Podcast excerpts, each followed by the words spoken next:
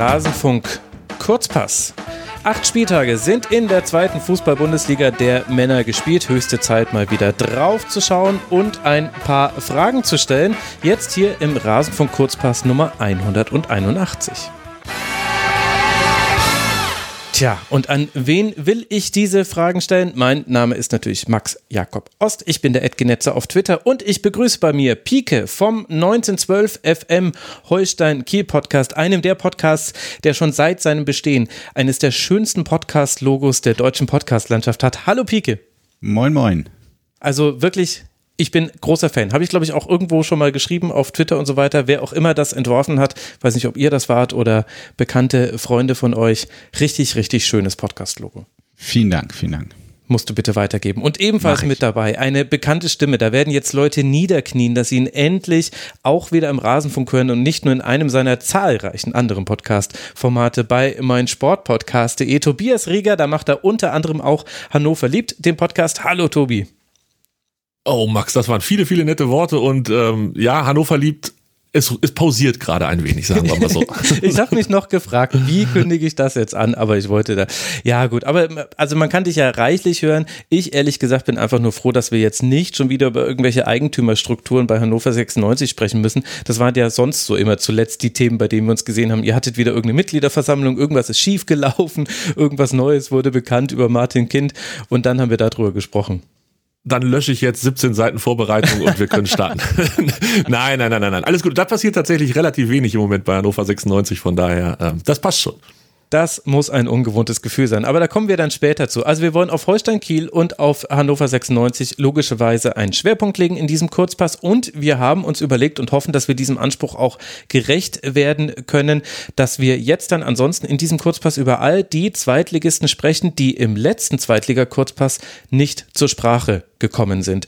Und wir gehen da in Reihenfolge der Tabelle durch und beginnen damit beim ersten FC Heidenheim. Der liegt auf Platz 3 mit vier Siegen, drei Unentschieden, nur einer Niederlage, 10 zu 6 Toren, hat jetzt die letzten drei Spiele in Folge gewonnen. Tobi, Heidenheim ist ein Dauergast in der zweiten Liga. Man hat auch das Gefühl, da tut sich gar nicht so viel, aber irgendwas muss sich ja verändert haben in all den Jahren. Warum stehen die schon wieder so gut da?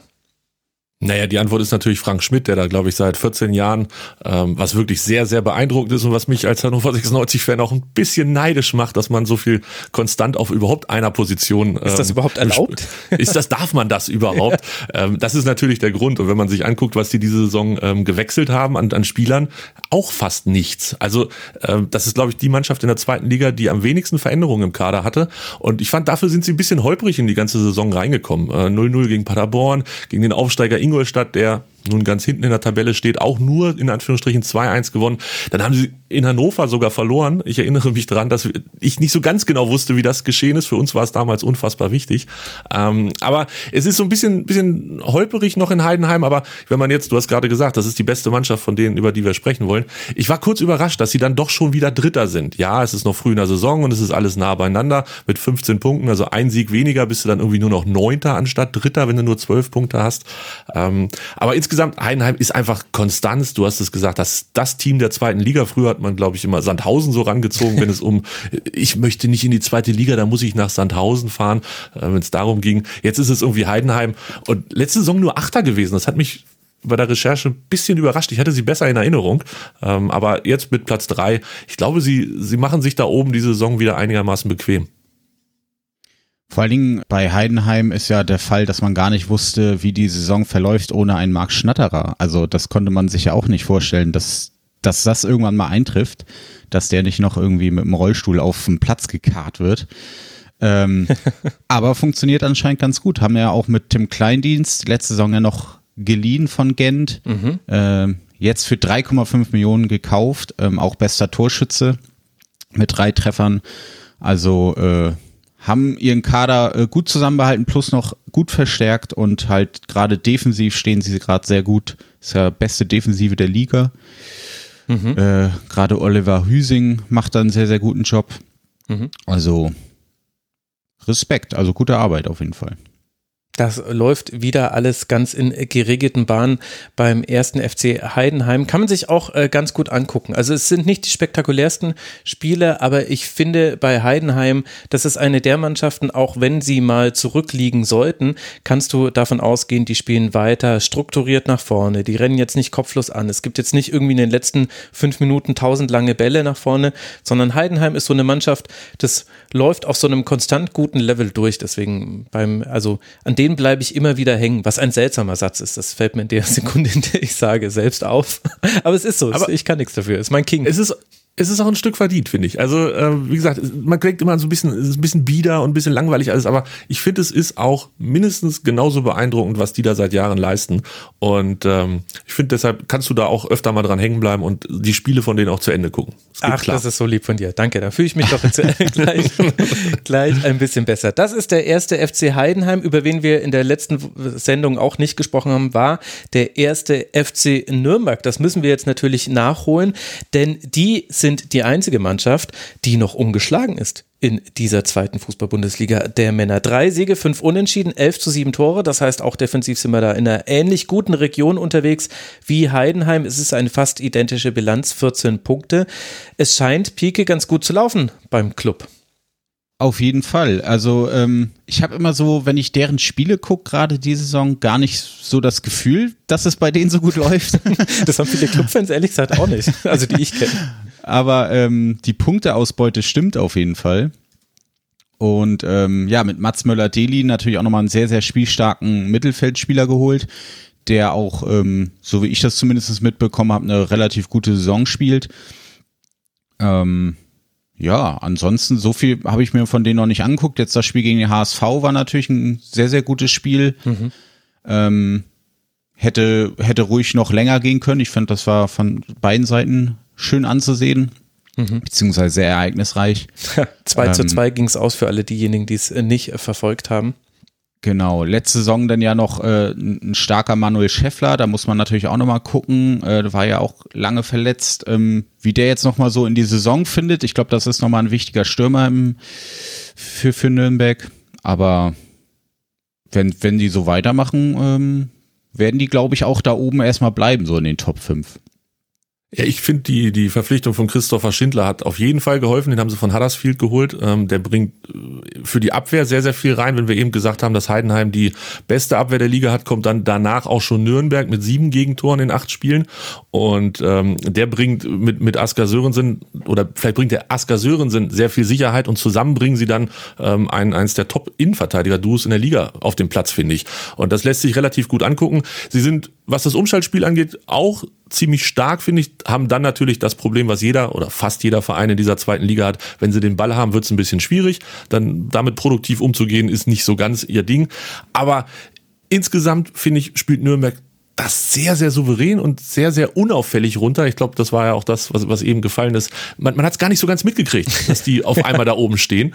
Ähm, vielleicht noch ein Spieler rauspicken, der diese Saison ähm, mir sehr, sehr gut gefällt. Äh, der kam, glaube ich, von Freiburg, Lino Tempelmann, spielt mhm. dort zentrales Mittelfeld, übrigens 1,74 Meter groß, drei Kopfballtore gemacht, muss man auch erstmal hinkriegen.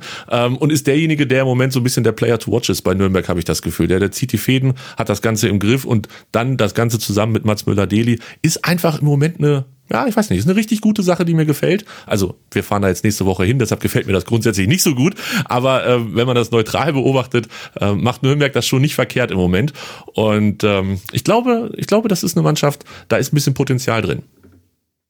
Enrico Valentini ist mir auch bei denen aufgefallen. Also klar, hat natürlich auch die Führungsspieler Anspruchsrolle als äh, Kapitän, aber Außenspieler ist ja ein wichtiges Thema im gesamtdeutschen Fußball und da, da kann man ihn jetzt mit seinen 32 Jahren nicht mehr als junges Nachwuchstalent bezeichnen. Aber ich finde, äh, der hat sowohl mit dem Ball als auch äh, gegen den Ball schon viele gute Aktionen in dieser Saison gehabt und was meinem aber jetzt halt aus der größeren Entfernung Blick nach der Club in dieser Saison besser schafft, ist eben stabiler zu sein. Also der äh, FCN war in der letzten Saison noch so, dass die von Spiel zu Spiel umfallen konnten. Es war sehr schwierig, die zu tippen. Es war relativ wild. Mal ein 0 zu 2, dann aber ganz souverän 3 zu 1 gewonnen. Und dieses Jahr, natürlich, wenn du nicht verloren hast, dann musst du irgendwie stabiler spielen, ist das alles in geordneteren Bahnen und dann glänzt da nicht alles. Also ich habe das Spiel gegen Rostock so mit einem Auge verfolgt, das 1 zu 0. Also entweder lag es jetzt nur an dem einen Auge oder da gab es jetzt auch nicht so wahnsinnig viel zu verfolgen. Es ist nicht immer spektakulär, was Nürnberg macht, aber aber man fährt dann doch irgendwie sein, zieht seinen Fußball ganz gut durch und hat damit Erfolg. Und das finde ich halt auch mit Blick auf den Trainer Robert Klaus ganz interessant. Und auf die Strukturen da generell mit Dieter Hecking. Also wenn wir jetzt schon manche Transfers gelobt haben, wenn wir sagen, die Spielweise scheint auch nochmal einen nächsten Entwicklungsschritt genommen zu haben, dann sieht das nach außen, von außen wie etwas aus, das sich so langsam formt. Und so kann man dann auch mal aufsteigen. Und das Ganze noch gepaart mit so einer angenehmen Bescheidenheit. Also du hast gerade Robert Klaus angesprochen. Ähm, ich habe ein bisschen geguckt, was er so die letzten Wochen und, Monate gesagt hat. Nachdem der Saisonstart so gut gelaufen ist, hat er sich trotzdem sehr, sehr zurückhaltend geäußert. Hat gesagt, es gibt, also wir sind kein Top-Team der zweiten Liga. Ähm, es gibt zehn Top-Teams in der zweiten Liga, hat er gesagt. Ähm, also man, man versucht das Ganze und Nürnberg hat sicherlich auch den Anspruch, langfristig vielleicht mal wieder in die erste Liga zu gucken. Du hast es gerade angesprochen, äh, Dieter Hecking da in wichtiger Position ist ja nun auch einer, der, der viel schon gesehen hat im Fußball. Äh, es macht insgesamt macht das einen, ja, einen soliden, sympathischen Eindruck, den Nürnberg da im Moment hinterlässt. Meine Güte, ich glaube, so positiv wurde schon seit Jahren nicht mehr über den Club gesprochen im Rasenfunk. Aber freut mich sehr für alle Fans da draußen, die mal zuhören. Das ist nur für euch, liebe Leute. Ihr habt durchgehalten und jetzt läuft es endlich mal besser. Ich äh, gönne es euch einfach, das sage ich jetzt einfach mal so. Ich habe auch viele Clubfans in meiner Umgebung, kommen ja aus Mittelfranken. Wir müssen aber auch und wollen unbedingt über Dynamo Dresden sprechen. Die sind nämlich nicht so arg viel schlechter als der Club. Also generell, Tobi hat es ja schon angesprochen, alles sehr eng beieinander. Das wird auch in der zweiten Liga noch ganz lange so bleiben. Das ist uns allen klar. Das heißt, wir hängen uns jetzt nicht an den Tabellenständen auf, aber an der Bilanz der Punkte, da kann man sich ja orientieren. Da hat Dynamo Dresden auch 13 Punkte gesammelt, allerdings mit einer, einer ein bisschen anderen Verteilung als der erste FC Heidenheim und der erste FC Nürnberg. Vier Siege, ein Unentschieden, drei Niederlagen. Das heißt, kurz gesagt, hopp oder top, in die eine oder die andere Richtung ging es. Pike, was ist dir bei Dresden bisher aufgefallen? Wie hat Dynamo das geschafft, diese gute Zwischenbilanz zu erreichen? Also erstmal ist mir aufgefallen, dass sie halt äh, unglaublich effektiv sind. Also die brauchen echt äh, nicht viele Chancen, um ihre Tore zu erzielen. Ähm, da muss man gerade äh, Christoph Daffner sagen, mit acht Spielen jetzt fünf Treffer, zwei Vorlagen. Das ist schon richtig, richtig stark. Mhm ähm, zusammen im Zusammenspiel mit, mit Heinz Mörschel zum Beispiel, der ja auch damals mal bei Kiel war, oder Königsdorfer, die, die, die Offensive hat gefühlt echt äh, Spaß. Und das ist, glaube ich, äh, gerade der, der Pluspunkt für Dynamo Dresden, dass die halt ähm, ja nicht, also gar keinen Druck haben in, im Endeffekt und ähm, gerade offensiv sehr locker und verspielt, habe ich das Gefühl, noch rangehen. Und defensiv äh, sieht das ja auch ganz gut aus, äh, mit nur acht Gegentreffern. Also ähm, das ist, glaube ich, so diese Unbekümmertheit von einem, von einem Aufsteiger, der sich dann in so einen positiven Strudel spielt, sag ich mal. Mhm. Ähm, ja, und wenn du dann natürlich auch noch äh, so, eine, so ein Stadion hinter dir hast, äh, da wird's dann auch für keinen kein Gegner leicht auswärts. Also, die machen das schon richtig gut. Ja, und am letzten Wochenende haben sie es richtig gut gemacht gegen Werder Bremen. Ich meine, da war jetzt nicht zwingend mitzurechnen, dass sie 3 zu 0 ähm, gegen Bremen zu Hause gewinnen. Mhm. War ein bisschen, du hast gerade gesagt, sehr, sehr effektiv. Das genau das waren sie da, hatten nicht jetzt unendlich viele Chancen, aber machen halt alles rein. Bremen bietet auch relativ viel an, ähm, haben da hinten teilweise verteidigt, wo ich dachte, oh, das haben sie sich ganz bestimmt bei Hannover 96 abgeguckt. Richtig, richtig gruselig. Aber ähm, das war, das war beeindruckend. Wo man vielleicht ein bisschen aufpassen muss bei Dresden ist ähm, jetzt die Verletzten. Ja, ist wirklich schon eine Misere. Also was da an Kreuzbandrissen rumläuft. Äh, Tim Knipping hatte sich, glaube ich, nach drei oder vier Spielen schon verletzt. War bis dahin oder eben halt ganz, nicht ganz rumläuft. genau, ja, rum, rumliegt wahrscheinlich im Moment eher. Ähm, war richtig guter Innenverteidiger in den ersten Spielen. Den haben sie jetzt ersetzen müssen. Ähm, ich glaube, der zweite Torwart hat sich verletzt. Okay, Patrick Weihrauch hat sich verletzt. Ähm, jetzt im letzten Spiel Panagiotis, da habe ich immer ein bisschen Schwierigkeiten. Lachodimus, ähm, der Linksaußen hat sich verletzt, auch Kreuzbandriss und äh, Borello mit Mittelfußbruch noch oben drauf. Also da kommt eins zum anderen und wenn das jetzt mit der Effektivität vielleicht ein bisschen nachlässt, könnte mhm. es, gerade die nächsten Spiele, St. Pauli, Nürnberg, Schalke, sehe ich jetzt nicht zwingend neun Punkte auf Dynamo Dresden zukommen. Und wenn es halt dumm läuft, ist es vielleicht auch nur einer. Und dann reden wir schon wieder über ganz, ganz andere Situationen, ähm, wenn der nächste Rasenfunk zur zweiten Liga aufgenommen wird. Was man, glaube ich, nochmal positiv erwähnen kann, ist, ähm, die haben ja jetzt vor Bremen drei Spiele in Folge verloren und ich finde, das ist dann immer nochmal ein Zeichen, dass es trotzdem in der Mannschaft stimmt, wenn man dann doch nochmal wieder den 3-0 gerade gegen Bremen holt. Gut, Bremen äh, ohne Toprak ist defensiv auch kaum vorhanden, aber trotzdem ist das, finde ich, für einen Aufsteiger immer noch mal ein gutes Zeichen, dass wenn man schon mal so ein paar negative Erlebnisse hat, trotzdem äh, ja zusammensteht, sag ich mal, und dann noch mal drei Punkte holen kann. Das ist schon viel wert.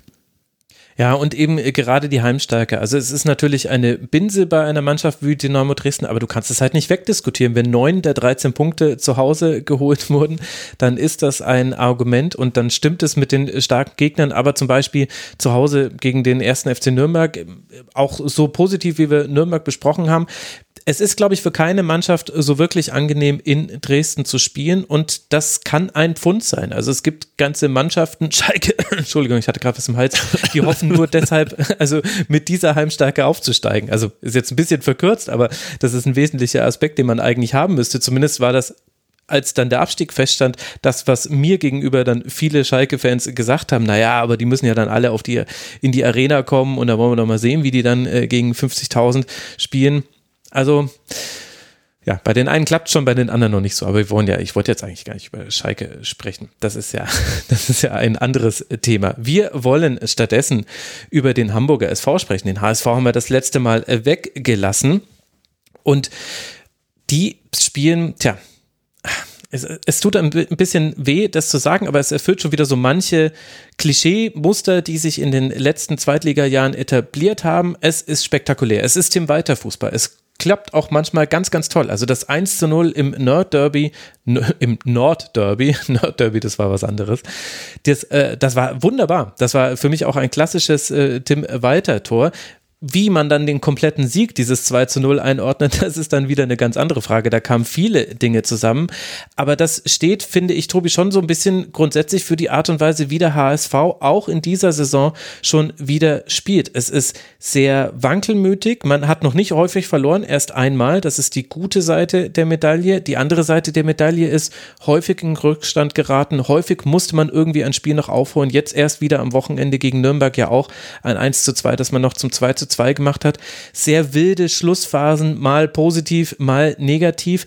Also der HSV ist so ein bisschen das Gegenteil von Nürnberg, wo wir gesagt haben, und Heidenheim, Heidenheim ist, glaube ich, noch der bessere Gegenvergleich, wo wir gesagt haben, die cruisen so wie so ein Tanker durch diese zweite Liga.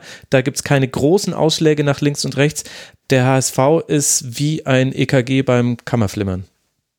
Ja, ähm, Nürnberg, Heidenheim, HSV haben ja auch alle eine Gemeinsamkeit, relativ viele Unentschieden. Und ich glaube, deshalb ist es dann auch immer schwierig, das so in eine Richtung zu gewichten. Mhm. Holt man das Unentschieden nach einem Rückstand, holt man, verliert man noch zwei Punkte, indem man nach einer Führung dann noch Unentschieden spielt. Das sind alles so Sachen, die da so ein bisschen reinspielen. Und als ich mir das alles in Ruhe angeguckt habe, dachte ich mir, ach, so schlecht ist es beim HSV doch gar nicht. Und mein Gefühl war eher, dass die Saison nicht so gut läuft. Diese eine Niederlage, du hast es eben angesprochen, die war natürlich ausgerechnet im Stadtderby. Das darf man halt auch nicht vergessen. Das hat, glaube ich, mhm. insgesamt die Stimmung schon arg gedrückt aber es ist halt nur eine Niederlage und äh, der Rest sind Siege und Unentschieden. Das heißt, so ganz schlimm kann es nicht sein. Aber wenn du gesagt hast, das ist alles ein bisschen wild oder ein bisschen, ein bisschen durcheinander, da, ja, das ist es tatsächlich. Also ähm, ich hatte das Gefühl, dass sie am Anfang nicht so ganz genau wussten, in welche Richtung es gehen sollte. Tim Walter hat es da mit zwei Stürmern versucht, hat sich jetzt aber dann nach der DFB-Pokal-Pause in Anführungsstrichen äh, fürs 4-3-3 dann entschieden und spielt jetzt vorne mit Kittel und Jatta über die Außen und Glatzel vorne und ich habe das Gefühl, das klappt zumindest vorne sehr, sehr gut. Hinten wiederum eher ein bisschen schwierig. Ähm, das ist ja, das ist ja Jugendforscht, was sie da im Moment machen. Ähm, die haben den Vuskovic geholt, glaube ich, zum Transferende. Der soll da in der Innenverteidigung ähm, ja mit Schönlau wahrscheinlich spielen, aber Jetzt hat Jonas David viel gespielt, der ist 21. Vuskovic ist 19, also dementsprechend ist das hinten vielleicht auch alles nicht so hundertprozentig sattelfest, was da gerade noch passiert. Würde ich sagen, kann man noch verkraften, denn eine der Sachen, die wirklich auffallen, wenn man sich den Kader anguckt, da ist keiner über 30. Und das ist doch irgendwie was, was beim mhm. HSV positiv zu sehen ist, ja. dass man nicht auf irgendwelche alten Recken zurückgreift, so von wegen, der hat mal, der hat mal hochgespielt, der kann was, sondern man ist bereit, junge Spieler einzusetzen. Ähm, man ist bereit, auch vielleicht aus der zweiten Mannschaft noch dem einen oder anderen noch ein bisschen mehr Chancen zu geben. Im Moment hält sich das noch in Grenzen. Aber ich finde, insgesamt ist der HSV auf den zweiten Blick irgendwie attraktiver als, den, als auf den ersten Blick diese Saison. Auch wenn man sich das Spiel anguckt. Also äh, Tim Walter versucht da ganz viel mit, mit spielerisch, mit Ballbesitz zu regeln. HSV hat, glaube ich, 66 Prozent Ballbesitz. Ähm, ja. Das ist mit weitem, weitem Abstand vor dem zweiten äh, in der Liga das ist beeindruckend fast schon. Mhm. Gut, machen jetzt nicht unendlich viel draus, aber zumindest versuchen sie es. Und das finde ich für den Zweitligisten erstmal eine Sache, kann man positiv sehen. Ja, und 14 Tore ist ja auch gar nicht so wenig. Also ich wollte das auch gar nicht so negativ verstanden wissen. Das ist sehr gut, dass du das gleich so eingeordnet hast. Ich finde auch den, der, also der HSV ist eine Mannschaft, wenn man da über ein Spiel hin drüber kommt, auf jeden Fall hängen bleiben. Denn es wird auf jeden Fall was passieren. Auch Gegentore, aber das ist halt auch Tim Walter Fußball. Es ist sehr offensiv gedacht, auch wenn ich das Gefühl habe, ein bisschen, also es ist nicht mehr gleichzusetzen mit dem, was man schon äh, gesehen hat unter ihm. Ich finde, es ist schon im Ballbesitz auch ein bisschen strukturierter und es schieben jetzt nicht mehr alle nach vorne, sondern es gibt schon eine klare Rollenverteilung zwischen, wer hat jetzt einen offensiven Auftrag und wer sichert jetzt erstmal ab. Da und passiert auch, viel. Äh, kl klassisch Tim Walter beim Spiel gegen Nürnberg äh, nimmt Heuer Fernandes, der Torwart, äh, einen Rückpass fast am Mittelpunkt vom Feld an. Ja.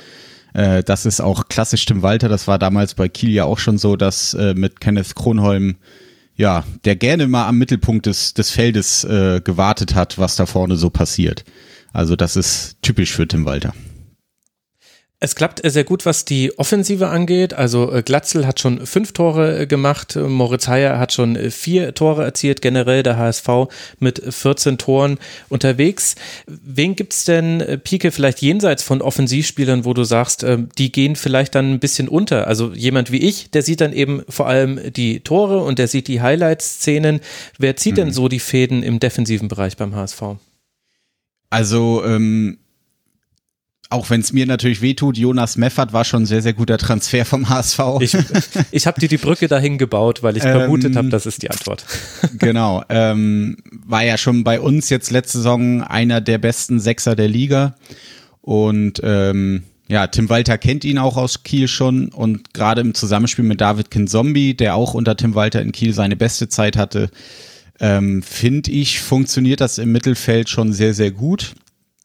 Ähm, klar, Tim Walter Fußball ist auch so ein bisschen, äh, wir versuchen am Ende ein Tor mehr zu schießen als der Gegner. da wird, da, da fallen nun mal auch viele Gegentore. Aber ähm, das Mittelfeld, finde ich, äh, hat er schon sehr, sehr gut hinbekommen mit Meffert, Kinzombie und auch einer der besten die Saison beim HSV ist natürlich Moritz Heyer, der eine sehr, sehr gute Saison spielt. Also, ähm, ja, wenn, wenn Tim Walter jetzt noch die Defensive richtig stabil kriegt, dann äh, steht dem HSV, glaube ich, nichts mehr im Wege, aber das schafft Tim Walter fast bei keinem Verein. Und das liegt, glaube ich, auch so ein bisschen an seinem, an seinem Fußball einfach.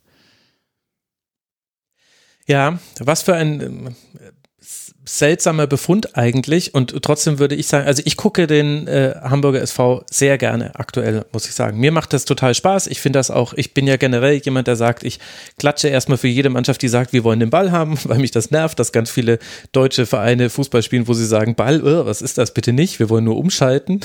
Was anderes wollen wir nicht machen. Deswegen, das finde ich schon immer gut. Ich finde, dass da auch der HSV tolle Druckphasen hat. Also gerade in den Heimspielen, wo man zurücklag, war das halt das, was ich vorhin schon gesagt habe, auch bei Heidenheim. Das war ein strukturiertes Spiel nach vorne, das war ein systematisches Passen rund um den 16er. Da sind ehrlicherweise dann auch manchmal wilde Aktionen mit dabei, aber auch im Positiven. Da gibt es dann mal, Bakary Yatta gewinnt dann mal ein Dribbling und dann geht er an die Grundlinie und da ist immer was los. Ich finde äh, den Hamburger SV, der ist gerade sehr gut anzusehen und gleichzeitig kann ich aber auch jeden Fan verstehen, der sagt, ein bisschen langweiliger dürfte es für mich auch sein, weil es halt auch in der Defensive ein bisschen wild ist.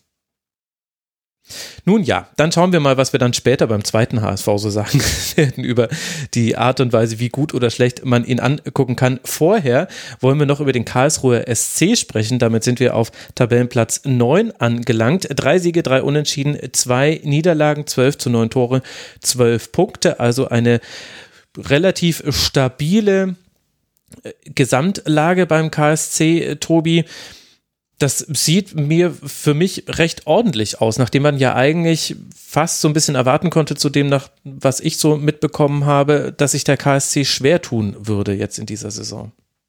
Hätte ich auch gedacht, aber ich habe so ein bisschen das Gefühl, sie profitieren noch vom relativ geglückten Saisonstart. Ähm, haben in Rostock, das war das erste Spiel für Rostock in der zweiten Liga 3-1 gewonnen, danach gegen Darmstadt. Die Älteren werden sich erinnern, Darmstadt hatte dieses große Problem mit Corona, haben sie auch 3-0 gewonnen. Und diese sechs Punkte schleppen sie auch immer noch so mit. Also in den nächsten äh, eins, zwei, drei, sechs Spielen danach gab es halt auch nur noch einen Sieg. Okay, den gegen Schalke, schwierig einzuordnen, finde ich, aber die anderen Spiele wurden halt nicht gewonnen. Es ist so ein bisschen schwierig mit Karlsruhe, habe ich das Gefühl. Ähm, diese Erwartung, die du hattest, dass es nicht so eine Bombensaison wird, hatte ich auch. Aber wenn man sagt, sie haben mit zwei Spiele verloren gegen Nürnberg und St. Pauli, das passiert auch anderen in dieser Saison. Wir haben gesprochen, wie stark Nürnberg ist. St. Pauli ist auch gut. Also ich tue mich so ein bisschen schwer, mit Karlsruhe diese Saison die richtig äh, einzuschätzen.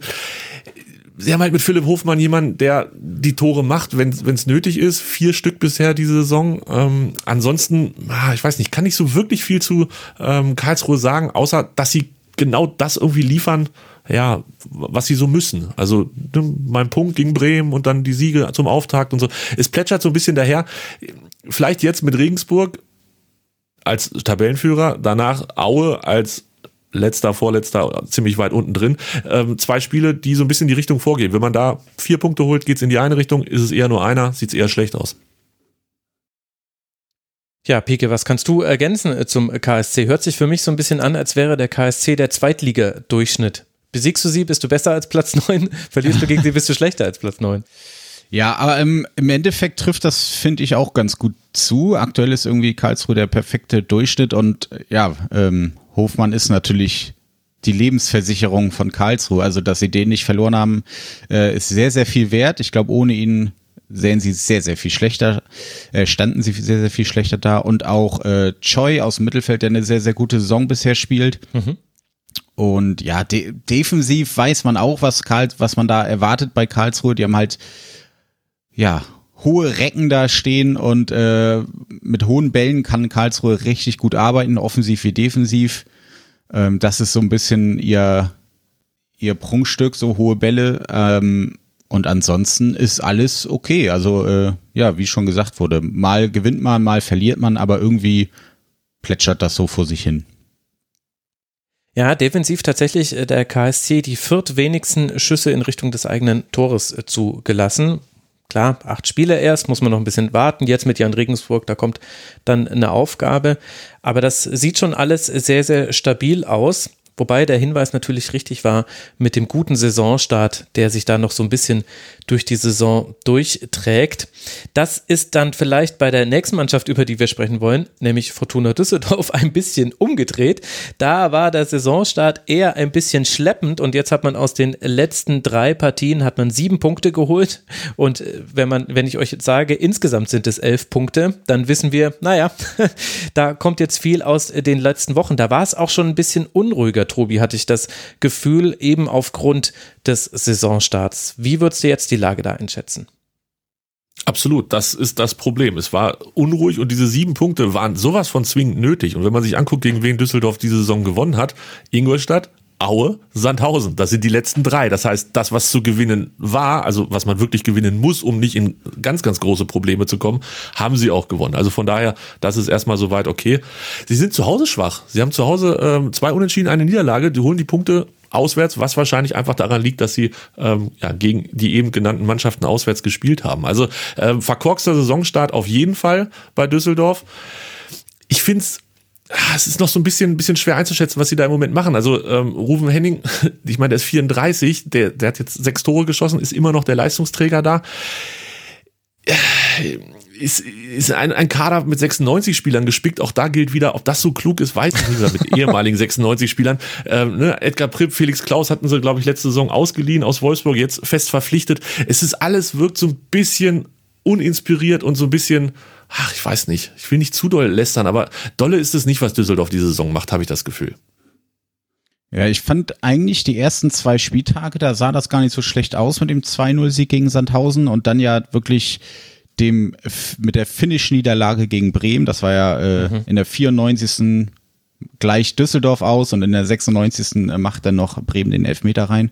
Aber da dachte man trotzdem, fand ich, ja, das ist gar nicht so verkehrt. Mal gucken, was mit Düsseldorf so geht.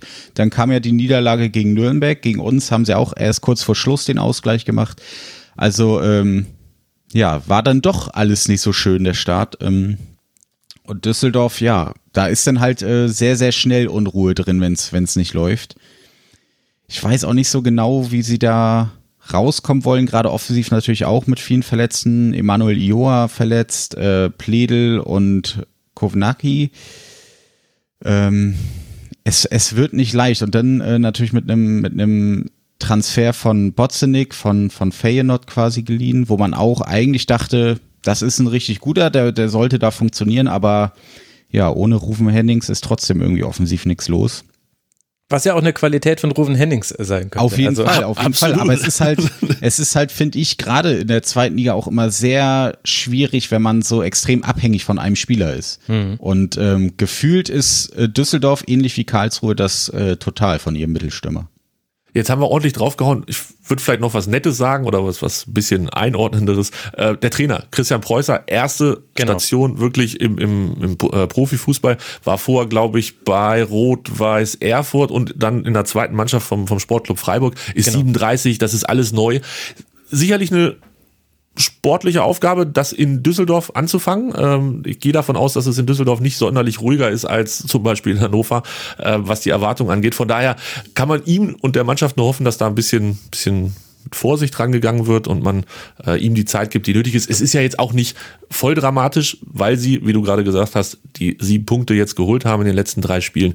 Ähm, sieht es ja auch in der Tabelle wieder ganz gut aus.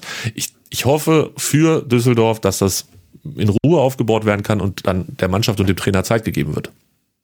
Ja, sehr gut, dass du diesen Einwand machst. Genau über Christian Preußer wollte ich nämlich noch äh, sprechen, weil ich ihn eine sehr mutige Verpflichtung fand. Ist der Aufstiegstrainer der zweiten Mannschaft vom SC Freiburg. Also generell könnt ihr euch mal, liebe Hörerinnen und Hörer, mit dieser Mannschaft, die da im letzten Jahr aufgestiegen ist, beschäftigen und gucken, wo die jetzt alle spielen. Das ist wirklich ganz, äh, das ist, als hätte man irgendwie eine Konfettigranate in ein Zimmer geworfen und über die, den kompletten deutschen Fußball haben sich jetzt einfach diese Talente, diese jungen Talente inklusive des Trainers verteilt. Fortuna Düsseldorf spielt auch einen Ballbesitz, zentrierten Fußball, hat aber, glaube ich, auch ein bisschen mit der Herangehensweise ihrer Gegner zu tun. Ich bin auch sehr gespannt, wie sich das weiterentwickelt und das ich glaube, bei, man wäre nicht äh, so kritisch bei acht Spielen erst äh, für einen neuen Trainer bei seiner ersten richtigen Profi-Station, wenn es eben nicht Fortuna Düsseldorf wäre. Also das ist, glaube ich, der genau richtige Einwand, den du da äh, gebracht hast, äh, Tobi. Und dementsprechend sollten wir es dann vielleicht dabei auch bewenden lassen und dann über den SV Darmstadt 98 sprechen. Pike, die stehen ebenfalls mit elf Punkten da, ebenfalls äh, drei Siege, zwei Unentschieden, drei Niederlagen. Äh, Entschuldigung, ich bin in der Zeile verrutscht. Eine, ein Unentschieden und vier Niederlagen. Ich dachte mir doch noch, Darmstadt nicht auch äh, immer mal wieder auch äh, in einiger, also bei Darmstadt ist auch immer was los. Das, das kann man, glaube ich, definitiv auch ja. so sagen. Und bei denen tue ich mich komplett schwer, das einzuordnen. Die haben, wenn ich mich richtig erinnere, haben sie mich am Anfang der Saison überrascht positiv äh, und dann haben sie wieder so gespielt, wie, wie ich eher davon ausgegangen bin, dass sie spielen würden. Äh, völlig, völlig seltsame Spiele und für mich dann fast unmöglich, das einzuordnen. Deswegen bin ich froh, dass du das jetzt machst. Du hast. Ich, ich, ich wollte gerade sagen, ich, ich glaube, äh, Darmstadt. Äh kann selber sich nicht so richtig einordnen aktuell. Ähm, auch hier natürlich äh, wichtige Spieler von der letzten Saison verloren. Ganz klar Serdar Dursun, der beste mhm. Stürmer der letzten Saison, ist gewechselt, sogar ablösefrei. Viktor Palsson ist äh, zu Schalke gegangen. Das sind natürlich dann schon, schon wichtige Spieler. Ähm, als Ersatz wurde dann ein Philipp Tietz geholt vom Wien Wiesbaden, wo man auch dachte, na, ist das jetzt wirklich der Serdar Dursun-Ersatz? Aber er macht es ja, richtig gut. Er ist es, ja, äh, er ist es. sechs genau. Tore, ey, irre. Äh, sechs, sechs Tore, äh, wirklich eine starke Saison. Ähm, Matthias Honsack spielt noch mal eine Ecke besser als letzte Saison. Ähm, Benjamin Goller von, von Bremen geliehen ist auch ein Spieler, äh, der, der gute Leistung zeigen kann. Der ist dann noch so ein bisschen wechselhaft. Ähm, ja, aber insgesamt ist es wirklich äh, bei Darmstadt, wie du sagst, sehr, sehr schwer, weil sie äh, Spieler haben, wo man denkt, alter Schwede, das ist richtig guter Fußball, das ist äh, schön anzusehen, schnell, offensiv. Ähm, haben ja auch äh, die Saison unter anderem 6-1 Ingolstadt, äh, 4-0 mhm. Hannover und dann haben sie aber auch Niederlagen 2-1 gegen Rostock, äh, wo man auch denkt, das muss eigentlich nicht sein als Darmstadt. Ähm, ja, und auch Thorsten Lieberknecht als Trainer ist halt auch irgendwie so eine Wundertüte.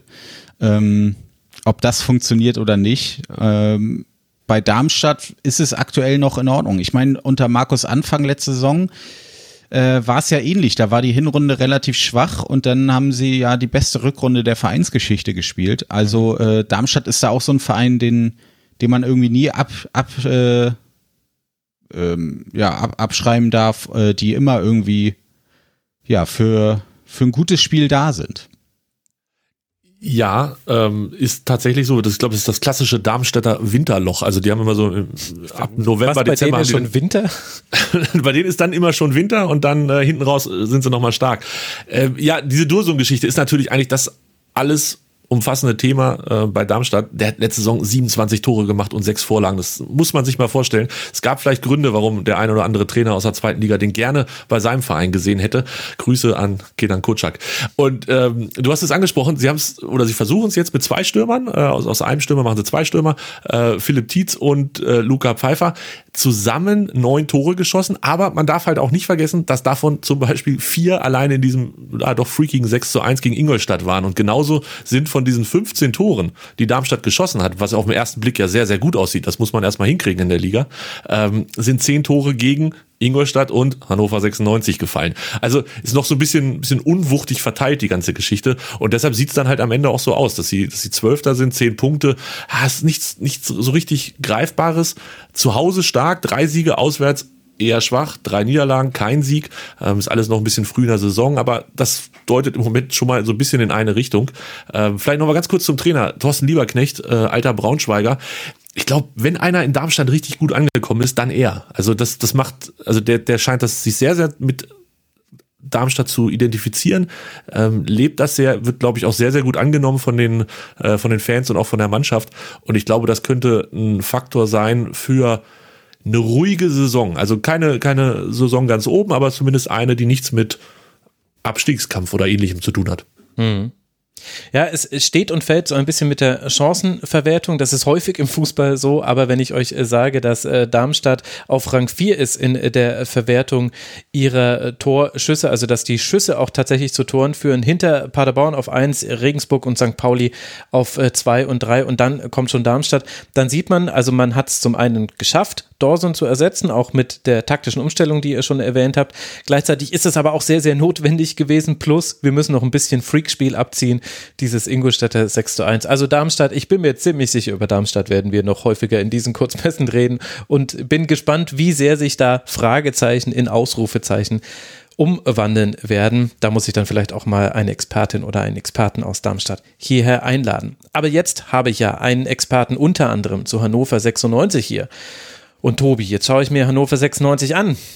Und dann stehen die mhm. da mit zehn Punkten auf Tabellenplatz 13. Drei Siege, ein Unentschieden, vier Niederlagen. Und ich folge sehr vielen Hannover 96-Fans auf Twitter. Und es ist da, da hat sich einfach ein, ein Sarkasmus breit gemacht. Gegen den hat keine neue Trainerverpflichtung, kein Zwischenhoch hat da irgendwie eine Chance. Ich, man muss ja immer aufpassen, Twitter ist ja nicht das wahre Leben, ist vielleicht nicht ganz repräsentativ. Deswegen musst du mir jetzt helfen. Wie ernst ist die Lage bei Hannover 96 schon wieder? Ja, Twitter ist auf jeden Fall nicht repräsentativ. Deshalb folge ich nicht so vielen Hannover 96 Fans, ähm, um mir da nicht auch noch die zweite, das zweite Mal die Laune verderben zu lassen. Tja, Max, äh, ich habe befürchtet, dass, das, dass ich das hier tun muss, dass ich das erklären muss, aber ich kann es nicht. Also ähm, im Moment kann ich dir nicht sagen, was bei uns los ist. Ähm, wir haben vielleicht das der, als Rückgriff auf Fortuna Düsseldorf, wir haben das gleiche Problem in Anführungsstrichen, dass wir eine mutige Trainerentscheidung getroffen haben. Hm. Jan Zimmermann, der war in der vierten Liga, der ist mit dem TSV Havelse aufgestiegen in die dritte Liga. Ähm, das ist wieder einer aus Hannover, aus dem Umfeld. Da hat man, glaube ich, dann gerne und leicht zugegriffen. Ähm, aber also das ist auch ein guter Typ, gar keine Frage. Und der finde, der moderiert das im Moment auch alles sehr, sehr gut. Ähm, diese schwierige Situation mit, mit Niederlagen, die absolut nicht verständlich sind. Wir haben vorhin schon über Darmstadt gesprochen, dass die 4 zu 0 zu Hause gegen uns gewonnen haben. Ähm, mit, mit der Niederlage in Dresden. Wir haben zu Hause, am zweiten Spieltag haben wir zu Hause 3 zu 0 gegen Hansa Rostock verloren. Ähm, und auch da, Rostock hatte das erste Spiel zu Hause auch verloren, 3 zu 1 gegen, jetzt habe ich es vergessen, wir haben vorhin drüber gesprochen. Also es gibt so viele Sachen, die man sich absolut nicht erklären kann. Ähm, dafür dann Siege gegen Heidenheim und St. Pauli. Ich, im Moment ist es, ist es nicht greifbar. Wenn wir versuchen, es irgendwie an der Mannschaft ähm, ja, aufzubauen oder, oder sich daran zu orientieren, wir haben ganz, ganz viele neue Spieler, also wirklich ganz, ganz viele. Im Vergleich zur letzten Saison hat sich da ganz viel getan. Ähm, die Innenverteidigung hat mit Burner einen neuen gekriegt. Im Moment spielen wir auf dem rechten Verteidiger mit dem und nicht mehr mit Simon Roja. Das war auch schon anders diese Saison. Ähm, Ondur und Ernst und Kerk als, als Mittelfeld ist komplett neu. Mhm. Bayer, den wir ausgeliehen haben von, ähm, von der TSG Hoffenheim, der mir richtig gut gefällt, richtig guter Boker ähm, auf der rechten Bahn. Links meiner, das ist nochmal einer, an den wir uns erinnern. Und vorne relativ verloren und verlassen, würde ich sagen, Lukas Hinterseher, dem es nicht viel besser geht als Marvin Duksch letzte Saison. Da kommt wenig hin in die Zentrale. Also die Probleme sind oft die gleichen. Die, das Personal ist sehr weit ausgetauscht, habe ich das Gefühl. Mhm. Ähm, es, es funktioniert aber noch nicht so hundertprozentig. Also ich finde, wir spielen besser als letzte Saison, aber nicht so, dass wir da auch viel mitnehmen. Wir können da gerne vielleicht das Spiel gegen Sandhausen vom letzten Wochenende nehmen, wo wir wirklich eine gute erste Halbzeit gespielt haben. Die Sonne hat geschienen, wir haben da gesessen, wir waren grundzufrieden. Es hat Spaß gemacht, der Spielaufbau hat funktioniert, wir haben den Ball nach vorne gekriegt, wir haben zweite Bälle gewonnen, wir haben umgeschaltet. Es hat einfach alles funktioniert gehst 0-0 in die Halbzeit, verlierst das Spiel 2 zu 1, weil der Torwart zwei Fehler macht. Sowas, oder das ist jetzt ein bisschen einfach formuliert für die, die es gesehen haben. Beim ersten Tor war es der Torwart mit einem Verteidiger, beim zweiten war es dann nur noch der Torwart. Das sind dann so Sachen, da versaust du dir dann halt auch deinen guten Lauf. Wie gesagt, gegen St. Pauli gewonnen, in Kiel gewonnen, 3 zu 0. Das war schon wieder alles gut und zum Anfassen und dann nimmt man es dir doch wieder weg, weil du zu Hause 2 zu 1 gegen Sandhausen verlierst. Es ist so frustrierend und es ist, ach, es, ja, es ist schwer im Moment mit Hannover 96, Max. Okay, also wenigstens die Konstante ist äh, geblieben. So richtig leicht war es ja jetzt schon ganz lange nicht mehr mit 96. Du hast schon angesprochen, das Problem in der Offensive, was jetzt auch kein neues Thema ist, was jetzt quasi auch mit neuem Trainer immer noch äh, da ist. Wie groß ist denn dieses Problem, wenn man mal hinter die reinen Ergebnisse blickt, also eben die Spiele auch sieht? Denn wenn ich mir zum Beispiel anschaue, genau die Tabelle der Chancenverwertung, wo Darmstadt 98 auf Rang 4 liegt, da liegt Hannover 96 auf Rang 17. Man hat nur 4,4 Prozent seiner 158 158 äh, Torschüsse umgewandelt in Tore. Erst sieben Tore erzielt und diese 158 äh, Torschüsse, das ist ein sehr guter Wert. Also damit liegt man auf Rang 9 in äh, der zweiten Liga. Da könnte man jetzt auch sagen, Pech kommt mit rein oder ist die Qualität der Abschlüsse nicht gut genug? Liegt es am Spielsystem? Wo würdest du da ansetzen? Na, ich mach's mir leicht und schieb's auf Pech. Also äh, ja, wir haben viele Chancen und ja, es sieht besser aus als letzte Saison und wir spielen auch einen besseren Fußball, habe ich das Gefühl. Aber du musst die Dinge halt reinmachen. Und da fehlt es halt wirklich an, an der einen oder anderen Stelle im Moment noch. Und es macht irgendwie, ja, es macht schon, macht schon sehr unglücklich. Und man könnte ja sagen, es liegt am Stürmer oder wie auch immer. Lukas Hinterseher ist ja damals in Hamburg auch nicht wirklich glücklich gegangen und aber ich glaube nicht, dass es an ihm liegt. Er kriegt einfach keine Bälle oder so gut wie keine. Äh, er wird zu wenig angespielt. Wir, die meisten gefährlichen Torszenen kommen von solchen Leuten wie Kerk und Ernst, also von, von dem Achter, von dem Zehner, ähm, die dann zweite Bälle aufs Tor bringen. Und vielleicht ist das dann das Problem, dass wir von zu weit weg schießen und nicht in den Strafraum direkt reinkommen, um die einfachen Tore zu machen. Das ist das, was uns so ein bisschen fehlt diese Saison.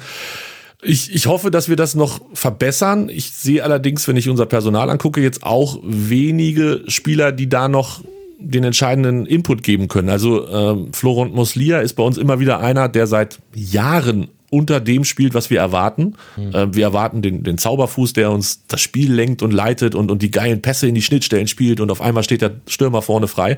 Das passiert aber nicht. Es, es wird gefummelt und es wird der Ball verloren und all solche Geschichten. Das ist, glaube ich, jetzt die vierte oder die fünfte Saison, in der das so ist mit ihm. Ich weiß nicht, es, es fehlt im Moment an der entscheidenden Idee, wie wir den Ball vorne irgendwie Richtung Elfmeterpunkt kriegen, dass die einfachen Tore gemacht werden können und nicht immer alles über den zweiten Ball geht und, und mit Fernschüssen, was wir an Fernschüssen gehabt haben. Ich weiß nicht, wenn ich abends im Bett liege, dann, dann sehe ich so hintereinander geschnitten 15 Schüsse aus, aus 20 oder weiter, äh, 20 Metern oder weiter Entfernung, die mich dann doch nachts um den Schlaf bringen. Tobi, such dir, bitte such dir Hilfe. Ich hatte das mal mit Flanken. Es ist behandelbar. es ah, ich glaube, die sind gar nicht so das Drama bei uns Flanken. Das, äh, dann, dann wären wir ja schon in der Nähe vom, vom Elfmeterpunkt, wenn wir mal flanken würden. Und wie ist jetzt dann gerade die Gemengelage, was die Stimmung angeht in Hannover 96? Also wir wissen natürlich, Martin Kind steht dahinter. Wir wissen auch, dass es äh, in der Fanszene auch durchaus verschiedene Lager schon immer gab. Ich hatte das Gefühl von außen betrachtet, dass die Trainerentscheidung positiv aufgenommen wurde, weil es mal etwas anderes war, weil man ins Risiko gegangen ist und man kann sich ja auch nicht ganz von dem Fakt lösen, wenn man einen neuen Trainer bekommt, von dem man de facto kaum etwas äh, gesehen hat bis äh, gar nichts, dann kann man sich alles vorstellen. Das ist was anderes, äh, als wenn du André Schubert als Trainer bekommst. Da hast du eben sofort, weiß jetzt gerade gar nicht, wie ich auf dieses Beispiel komme, dann hast du halt sofort andere Stationen vor Augen. Wie ist denn gerade die Lage in Hannover vom Umfeld her?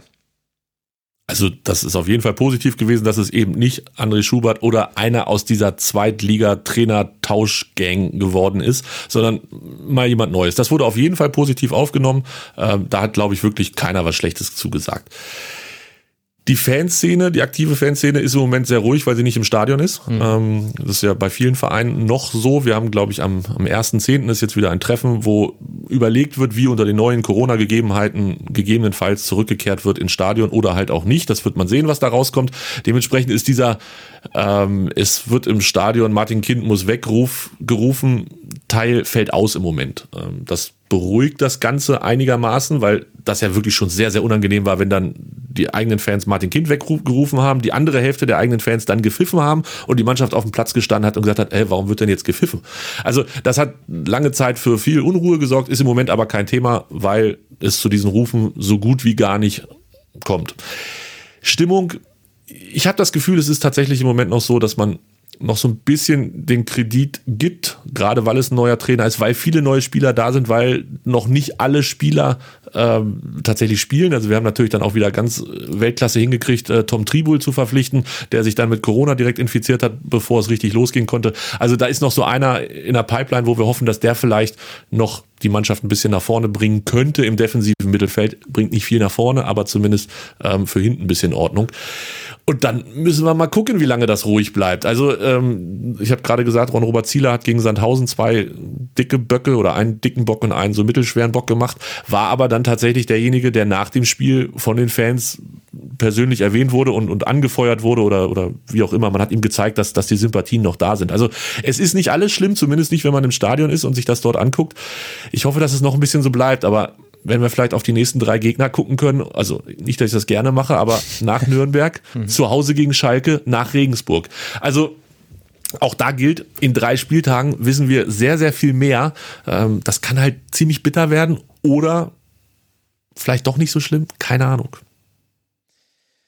Ach, ja, es ist immer ein, äh, ein, ein, unzufriedenstellender Befund, wenn man so sagt, war schwierig, wohin sich das entwickelt, aber so ist es halt Absolut. bei vielen äh, Mannschaften, äh, vor allem nach acht Spieltagen. Wie bewertest du denn die bisherige Arbeit der sportlichen Führung? Also wir haben ja Markus Mann als Sportdirektor unter anderem, wir haben Jan Zimmermann als neuen Trainer. Michael Tahner turnt noch als Leiter der Nachwuchsakademie rum, weiß jetzt nicht, welchen Einfluss er hat bei Hannover 96. Aber wie bewertest du die Rolle der genannten? Erstmal spannend, dass die Reihenfolge war, erst der Trainer, dann der Manager. Ja, ähm, auch, auch das ist ja nicht, ja, das ist nicht so ganz gewöhnlich.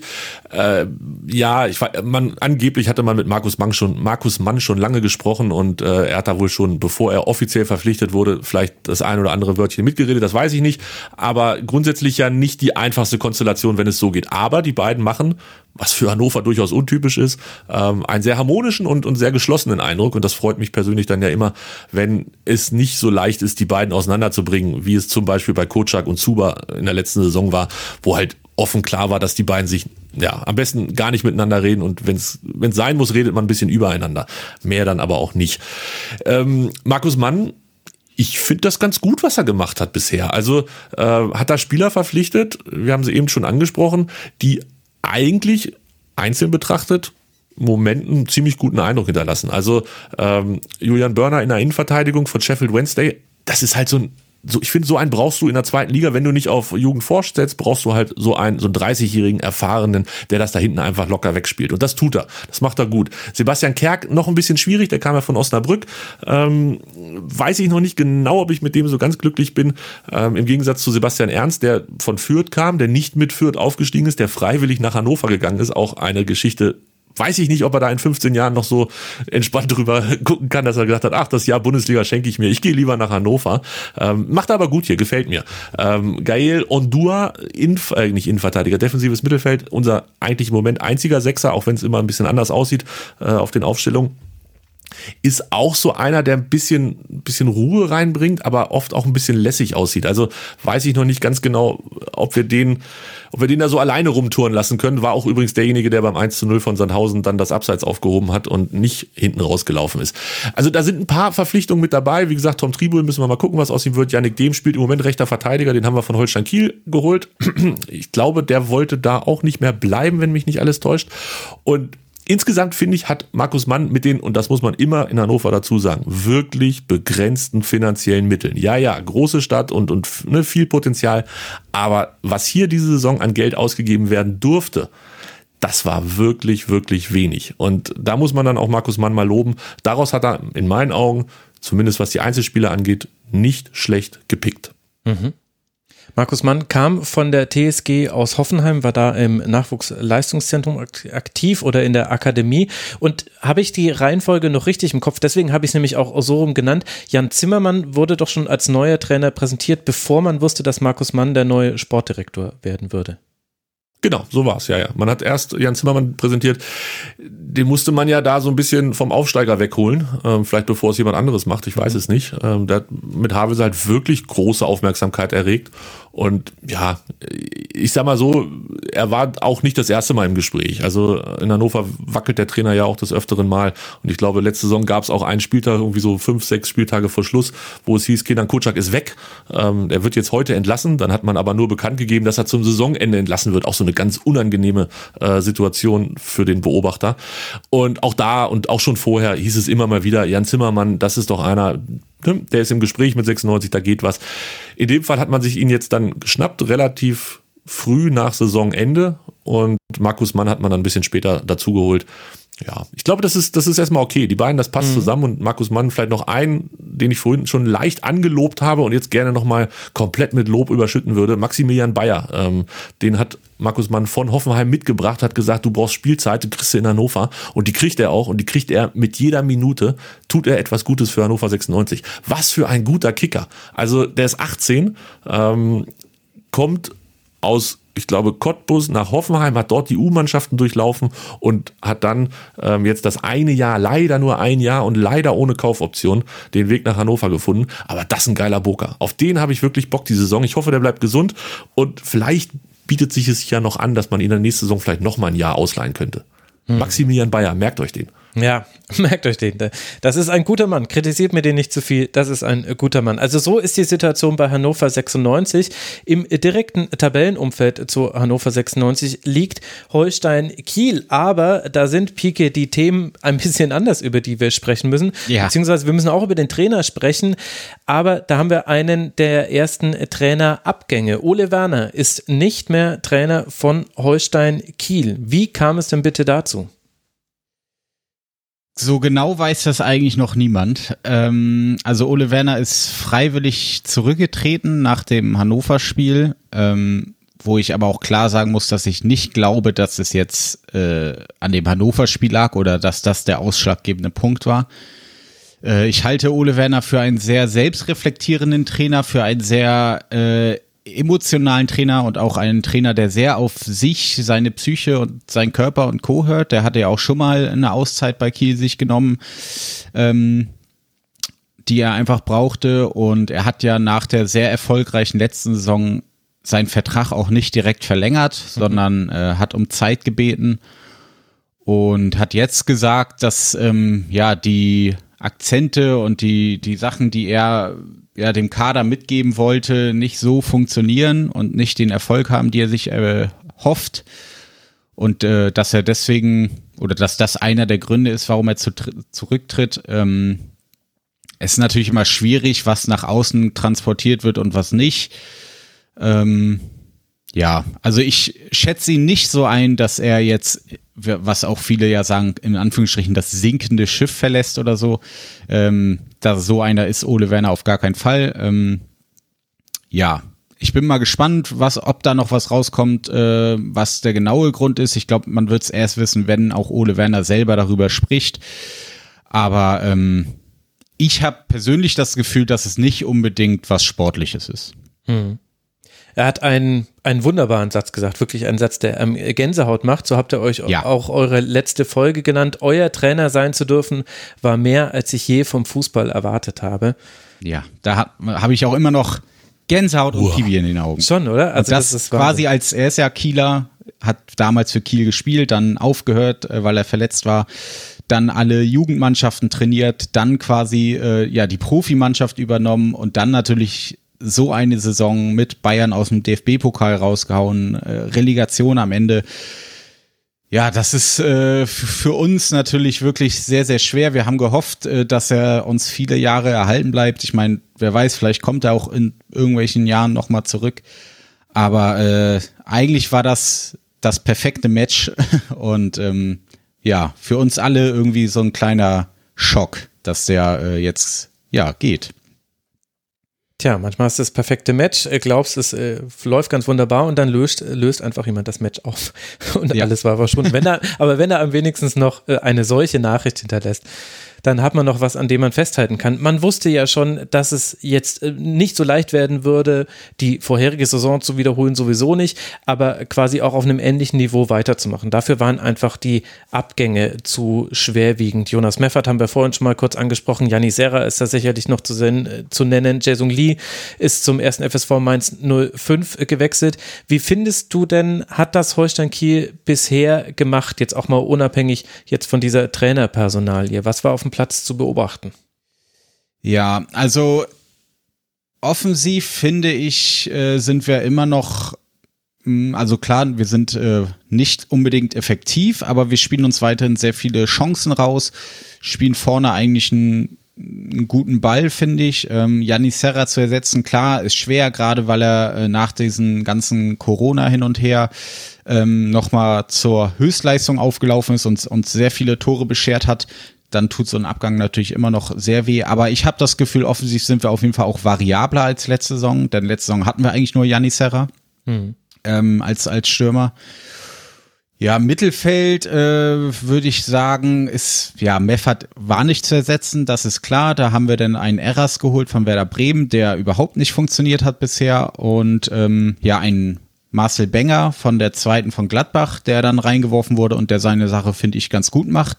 Defensiv ist er noch ein bisschen wackelig, aber gerade sein Spielaufbau und seine Pässe sind richtig gut. Ja, und defensiv tatsächlich, wo eigentlich am wenigsten passiert ist, äh, ist diese Saison aber gefühlt trotzdem das meiste passiert. Denn letzte Saison mit, mit die beste Abwehr der Liga mhm. sind wir jetzt quasi mit die schlechteste Abwehr der Liga. Äh, Obwohl es äh, die bis auf Yannick Dem die gleichen Spieler sind und auch Neumann hat letzte Saison ja schon hin und wieder gespielt das ist noch so ein bisschen unerklärlich für mich. Hauke Wahl die Saison sehr unsicher. Letzte Saison einer der besten Innenverteidiger der Liga. Mhm. Teska ist jetzt endlich wieder fit, hat gegen Paderborn jetzt endlich mal wieder gespielt. Da haben wir auch gewonnen, aber ähm, trotzdem, ja, defensiv ist irgendwie der Wurm drin bei uns. Warum kann man auch nicht genau sagen es wirkt alles so ein bisschen verunsichert. Man weiß natürlich auch nicht, inwieweit der Verein oder die Mannschaft schon so mit dieser ganzen Ole Werner Sache vielleicht schon wusste und dann kommst du in so einen Negativstrudel, also sehr verunsichert. Aber äh, das Potenzial, da rauszukommen und die Qualität da rauszukommen, ist definitiv vorhanden, ja. Wer wird denn der Nachfolger von, von Ole Werner? Gibt es da schon äh, Entscheidungen? Also ich hatte jetzt ein bisschen gelesen, Kofeld, Gorczynski, Tune, ist jetzt nicht so mega kreativ, alles, was irgendwie mal im Norden trainiert hat, dann auch ja. gleich noch ein bisschen weiter Wer hat schon mal eine Fischsemmel gebissen? Ah, so, so ungefähr sah das aus. Also Dirk Bremser, wenn mich nicht alles täuscht, der macht ja das ja gerade, der darf aber auch genau. nicht so lange, ne, weil er keine, keine Lizenz dafür hat. Äh, dafür ist irgendwie genau. so eine genau. Übergangsphase, 15 Werktage. Wie, wie geht's zu Ende? Hast du schon, hast du schon Einblick? Ja, also die Namen, die dann natürlich äh, durch den Raum fliegen, sind natürlich immer groß und, und viel, wie du sagst, Kohlfeld, wobei ich mir das nicht vorstellen kann. Tune kann ich mir schon eher vorstellen, finde ich von seiner Art, dass er auch passt. Ähm, ja, Kauschitski wäre die klassische Uwe Stöver-Lösung. Äh, Wäre ich jetzt aber auch kein Fan von, dann ist ja sogar schon äh, Miroslav Klose als Name gefallen, der ja gerne irgendwie mal als Profitrainer äh, durchstarten möchte. Ja, also Namen gibt's viele, aber irgendwie was, was sich wirklich bisher verdichtet hat oder wo man sagen könnte, jo, das könnte es werden, ähm, gibt's nicht. Also da sind wir alle ratlos.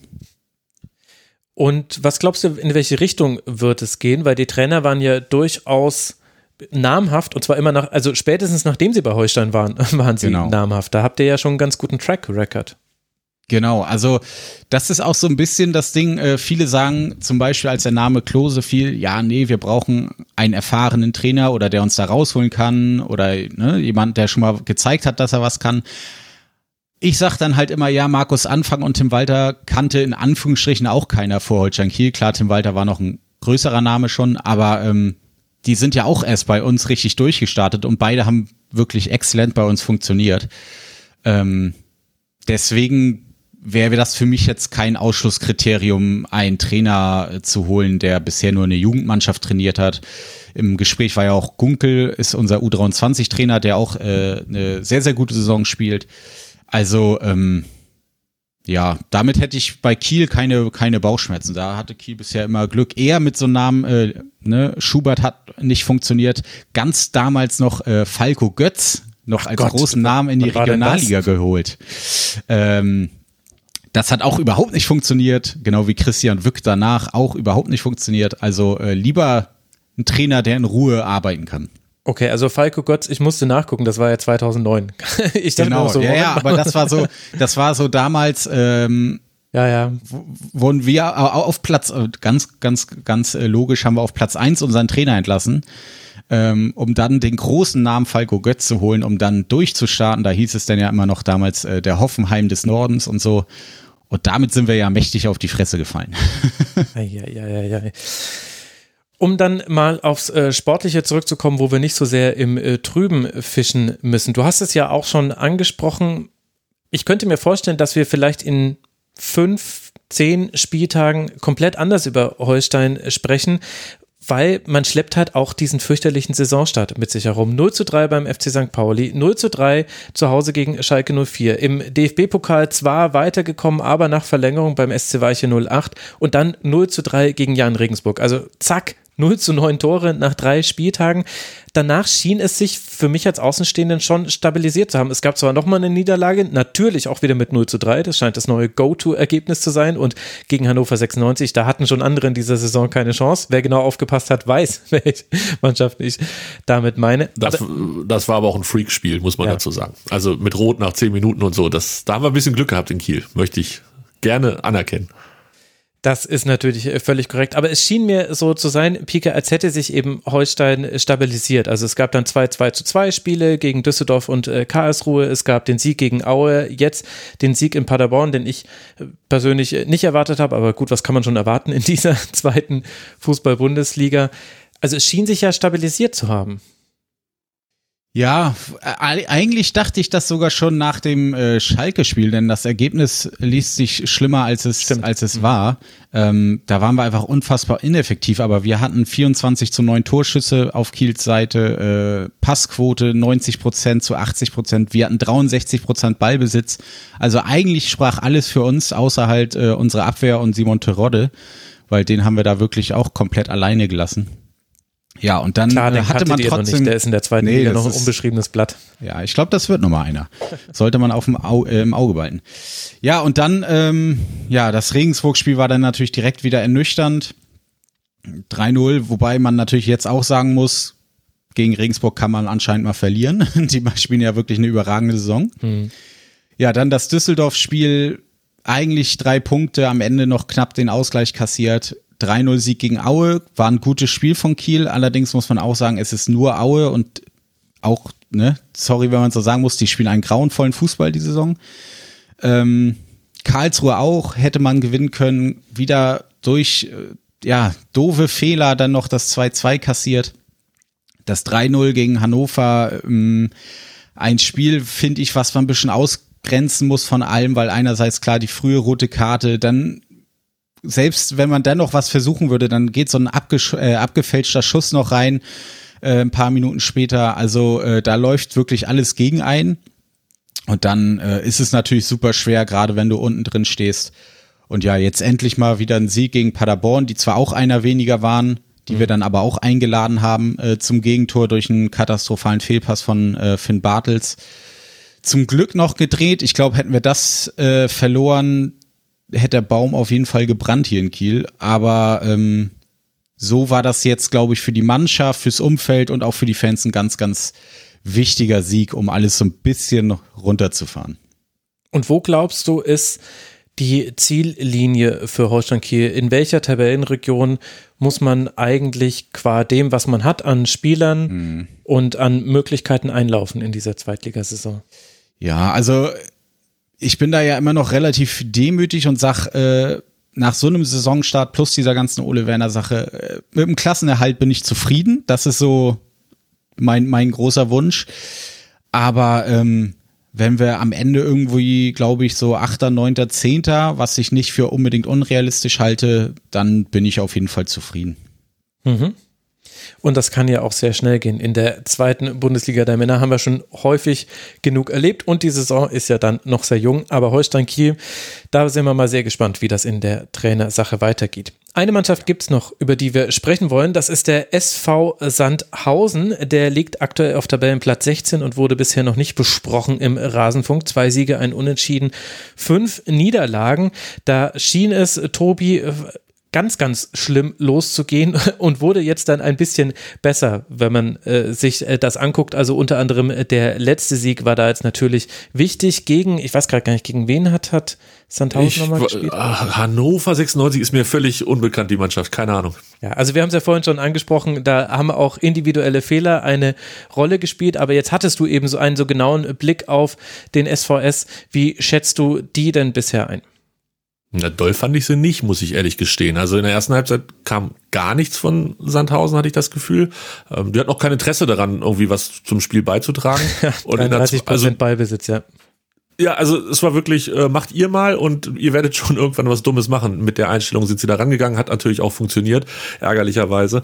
Ähm, zweite Halbzeit hat Hannover dann auch nicht mehr so viel gemacht und dann kam aber auch nichts von Sandhausen, hatte ich das Gefühl. Also spielerisch war das wirklich das war wenig. Also, ich weiß nicht, vorne liefen, glaube ich, äh, Keita Ruel rum und Charlie Benchop, was dann schon mit zwei Stürmern fast schon beeindruckend war. Ähm, aber die haben halt auch nichts zum Spiel beigetragen oder groß sich Chancen ausgearbeitet. Also, ähm, man wusste schon, warum die da stehen, wo sie stehen in der Tabelle. Und der einzige Sieg, den sie vor dem Sieg gegen Hannover 96 hatten, war halt auch gegen Erzgebirge Aue. Also auch das sagt dann natürlich schon irgendwie aus, wie diese Saison im Moment bei ihnen läuft. Und ja, ich weiß nicht, das, das ist nicht beeindruckend. Das nächste Spiel ist gegen Darmstadt, über die haben wir vorhin auch schon gesprochen. Das ist wieder so ein Ding, wo hinterher dann alle sagen, ach ja, Mensch, guck, jetzt haben sie gegen Darmstadt auch gewonnen. Und jetzt haben sie dann schon äh, ihre zehn Punkte zusammen und sind da unten rausgeklettert, weil sie ja auch, dürfen wir nicht vergessen, den Trainer gewechselt haben. Oder beziehungsweise die genau. Trainer, Kleppinger und äh, Kulowitz haben das ja zusammen gemacht. Die haben sie dann rausgeschmissen nach dem siebten Spieltag. Natürlich vor dem Spiel gegen Hannover 96, damit dann der neue altbekannte Trainer Alois Schwarz,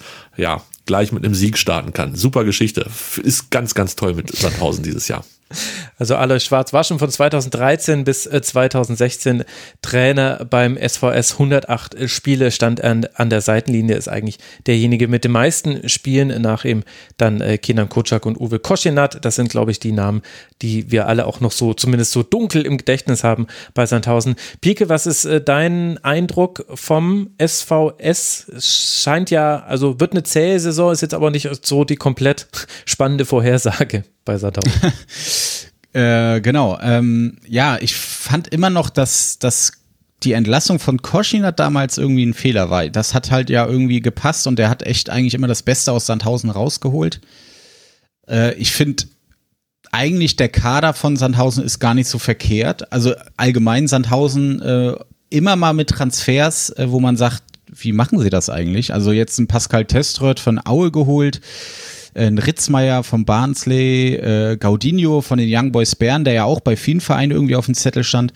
Also die haben öfter mal Transfers, wo man sagt, okay, warum geht der Spieler jetzt zum Sandhausen? Finde ich immer ganz, ganz spannend, deren Transferphasen. Mhm. Ähm, aber spielerisch, ja, da, ich will nicht sagen, da fehlt ihnen die Mittel, weil die haben sie gefühlt eigentlich.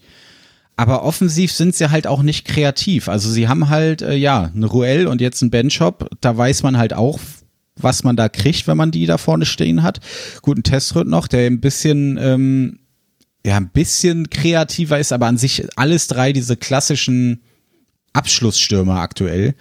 Ähm, also auch jetzt nicht schwer zu verteidigen, glaube ich, wenn man da so ein bisschen äh, das System raus hat. Und das ist, glaube ich, so ein bisschen das Problem, dass ihnen da so die offensiven Lösungen fehlen. Mhm. Ähm, ansonsten finde ich, ja, Sandhausen könnte weiter oben stehen auf jeden Fall vom, vom Potenzial. Aber das äh, rufen sie halt äh, nicht konstant ab. Mhm.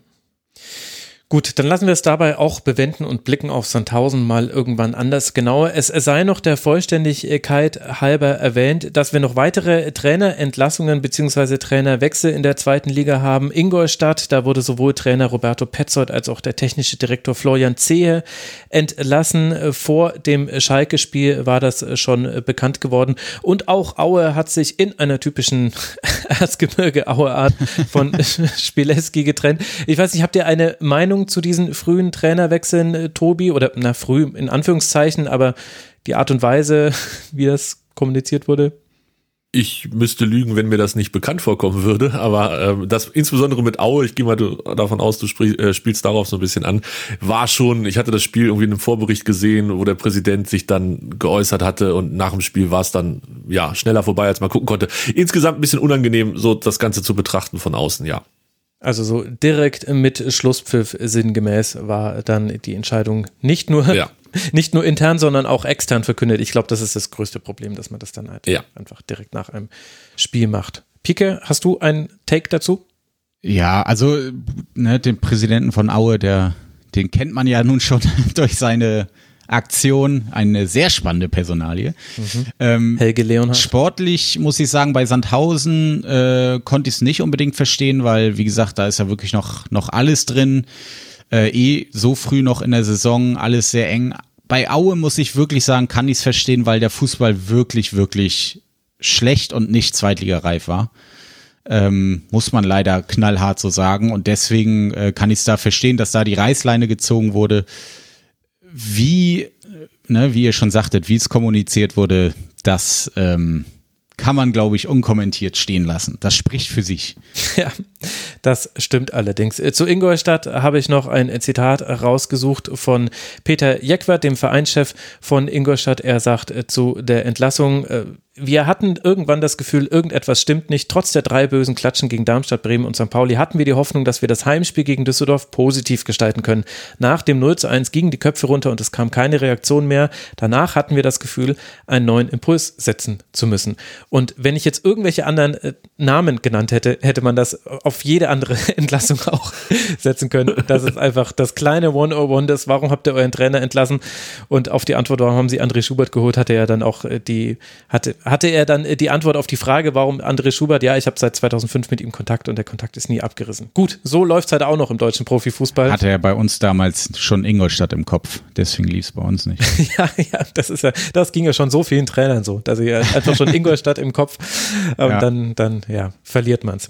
Ihr zwei, ich äh, danke euch ganz herzlich für diesen, diesen Parforce-Ritt durch die zweite Fußball-Bundesliga der Männer. Ich kann nur sehr alle Podcasts empfehlen, die ihr sonst noch so tut und euch auf Twitter zu folgen. Pike von 1912 FM als 1912 FM unterstrich Kiel auch auf Twitter. Danke dir, dass du mal im Rasenfunk mit dabei warst. Hat mich sehr gefreut. Ja, sehr, sehr gern. Hat Spaß gemacht.